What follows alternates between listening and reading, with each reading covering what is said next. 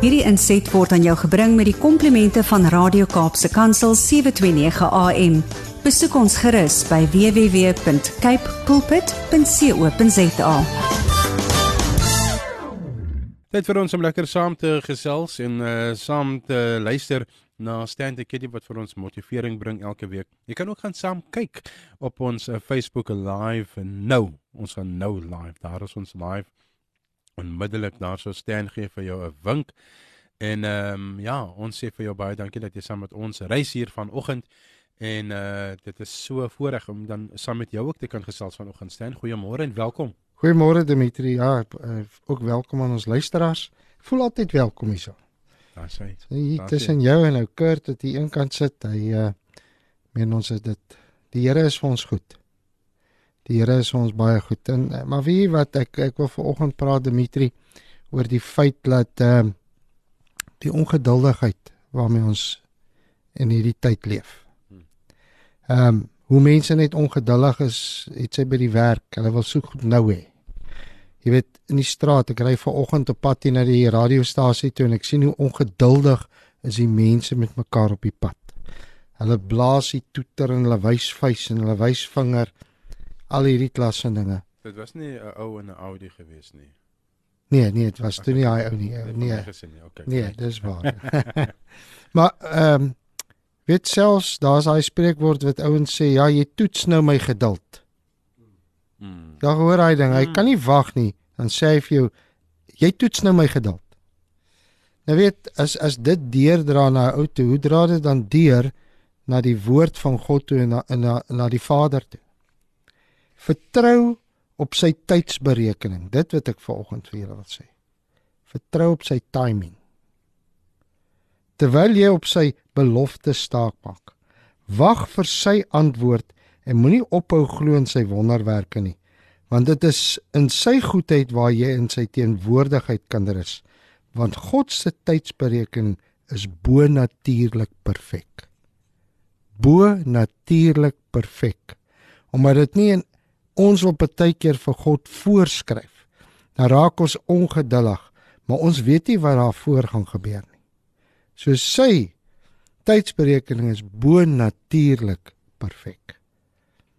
Jy weet moeilike tye is deel van die lewe. Net soos die goeie, gelukkige en vreugdevolle tye deel van die lewe is, soos die moeilike tye, swaar en donker tye ook deel van ons lewe. Die lewe van Jesus is by is voorbeeld hiervan. Hy het die werkwaardige bedieningswerk gedoen en hy het beleef baie mense is genees en herstel, maar die ware waarde van sy koms na die aarde word gevind in die moeilike en swaar tye waarmee hy te kampe gehad het. Die valse beskuldigings, die wrede straf en dood wat hy verduur het, gee ons die hoop en geloof wat ons vandag het. So baie keer dink mense as ons as ons die Here dien, dan sal alles net goed gaan as maan skyn en rose. En dan mag iets fout gaan nie. Maar in vandag se lewe, soos met Christus, word ons vals beskuldig. Daar word dinge aan jou toegewys en baie keer verval jy amper amper soos in 'n donker gat en jy weet nie hoe om daar uit te kom nie en jy roep uit en jy's ongeduldig. Ek wil vir jou sê dat die waarheid van hierdie saak is dat niemand gedurende die verloop van die lewe van probleme en uitdagings vrygestel word nie. Nie een van ons nie. Maar ons het al hier in die ateljee gesit en ons sien dat teleurstellings en probleme en die uitdagings het nie by ons verbygegaan nie. Ek is ook deel daarvan. En soos elke persoon wat vanoggend na ons luister in die, in hierdie wêreld, is almal, hulle is deel daarvan. Ons is nie vrygespreek nie. Alhoewel ons in moeilike tye lyk asof dit met ander mense goed gaan, is dit nie geval nie. Want dis die eerste ding wat ons sê, kyk hoe gaan dit met my, maar kyk hoe goed gaan dit met daai man.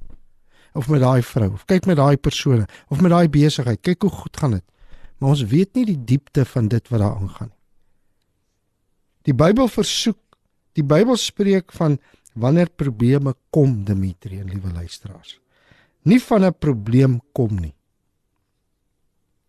Nie van as 'n probleem kom nie. Ons sê altyd as daar 'n probleem kom. Dis is die God, die Bybel praat reeds van die probleem. Hy sê in Nahum 1 vers 7 sê hy die Here is goed, 'n toevlug in die dag van benoudheid. Hy ken die wat by hom skuil. Die wonderlike ding wat ons tydens moeilike tye kan weet, is dat die Here met ons is. Hy het ons nooit verlaat nie. Hy's altyd by ons. Baie keer sê ons, ja, maar die Here het my verlaat. Hy het jou nooit verlaat nie. Hy bly by sy woord. Hy het ons nie verlaat nie en hy bied hom hy bied ons homself as 'n toevlug aan. As ons net kan weet om na hom toe te gaan. En hy onderneem om naby ons te wees as ons op hom vertrou terwyl ons deur die valleie gaan. Dawid self sê, al gaan ek deur die dal van doodskade weer, weet ek U is met my. En dis nie 'n maklike tyd gehad wat Dawid ingegaan het nie.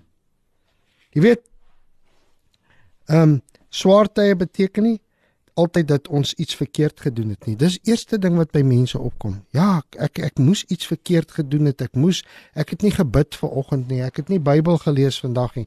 En dis hoekom dit met my moeilik gaan. Dit is van alle waarheid ontbloot. Daar bestaan nie so iets nie. As jy God dien, dien jy hom. Hy het jou nie verlaat nie. Nie omdat jy 'n fout gemaak het, straf hy jou nie. Dis nie waaroor dit gaan nie. Hy sit nie heeldag met die sambok nie, maar as mense wat soms net die sambok uithaal en sê ja, kyk hierso wat staan in die Bybel. Dis hoekom dit met jou fout gegaan het. En wie dis van alle waarheid ontbloot. Wil dit sommer vandag vir almal sê. En as hulle my wil kontak daaroor, kan ek vir hulle wys dat dit nie so is nie. Jakobus 1:17 en daar bring ek dit sommer net. Elke goeie gawe en elke volmaakte geskenk kom van bo af. Dit kom van die Vader wat die hemel ligte geskep het, maar wat self nie soos hulle verander of verduister nie. Hoor net daar. Hy verander nie. Hy het hulle geskep, maar die ligte en daai goed, dit raak donkerder of hy raak weg of wat dit ook al is, maar God sê ek is nie so nie.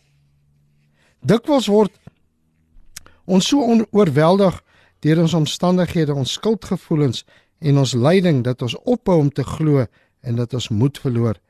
Is dit nie so nie? Daarom sê Jesus in Johannes 16 vers 3: Dit sê ek vir julle sodat julle vrede kan vind in my.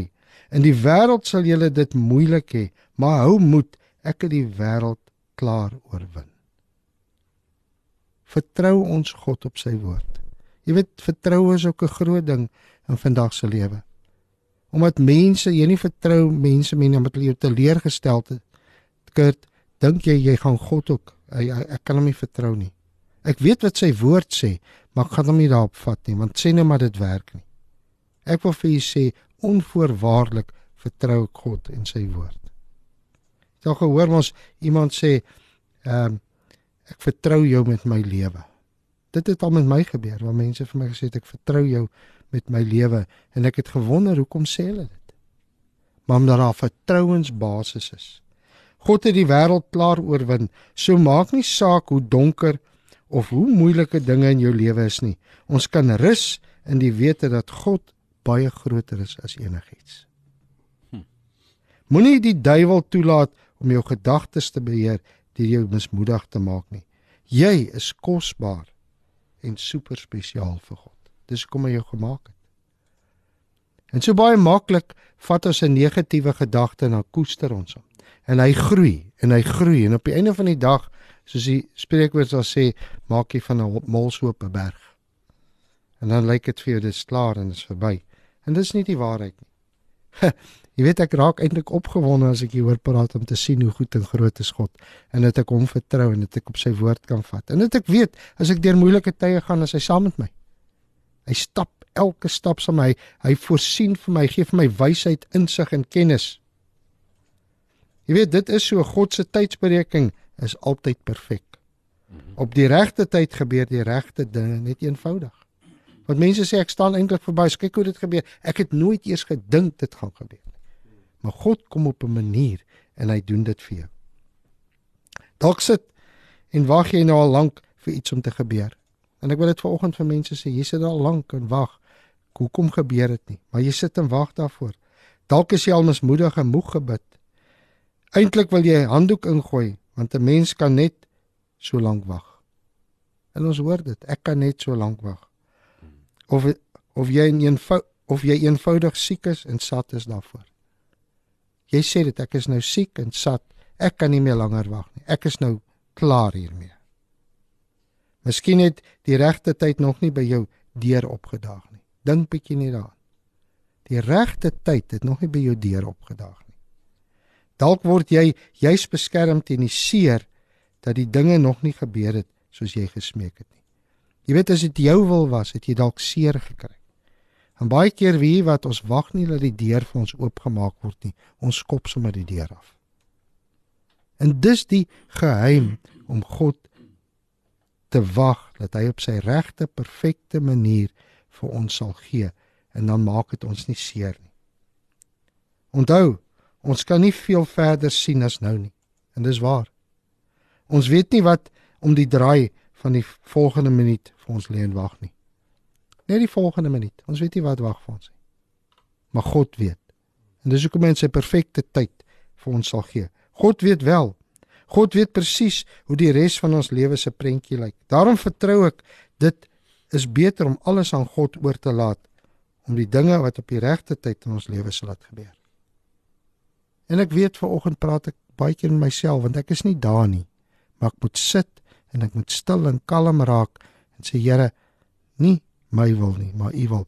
Daar's 'n 'n 'n baie goeie vriend van my uh daar in die Vrystaat en hy het die gesegde uh wat hy sê Kurt God is mighty slow but never late.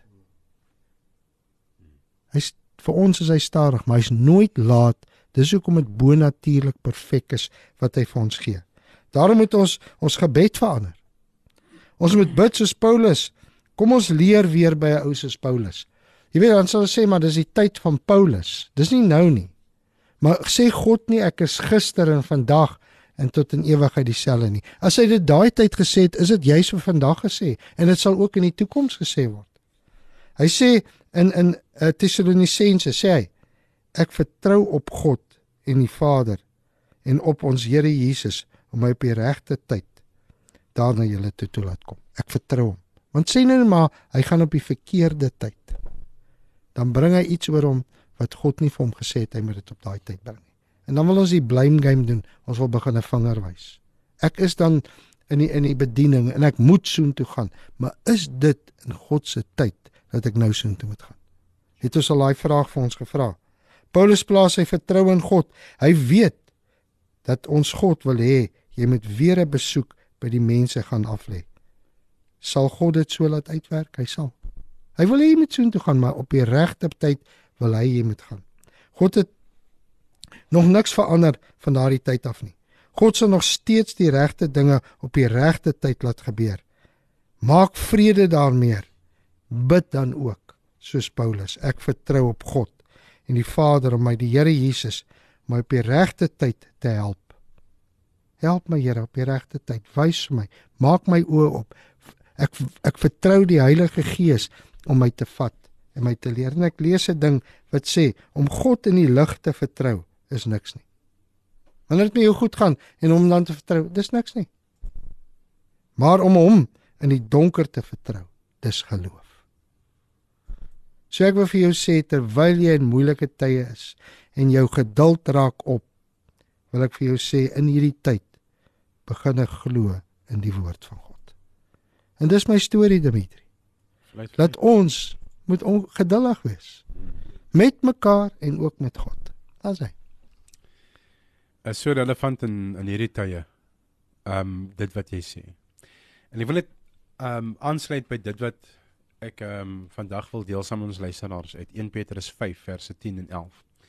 God wat alle genade gee en wat julle geroep het om in Christus Jesus deel te hê aan sy ewige heerlikheid, sal julle nadat julle 'n kort tydjie gelei het, self weer oprig en julle moedig, sterk en standvastig maak. Aan hom behoort die krag tot in ewigheid. Amen. Amen. Baie dankie. Verskoon my. Baie dankie keel vanoggend. Maar ek moet sê Stan, ehm um, dit is dit is waar wat jy sê. Ek sien dit elke dag. En ek ervaar dit elke dag. En ek moet sê, ek is ook skuldig daaraan hmm. elke dag.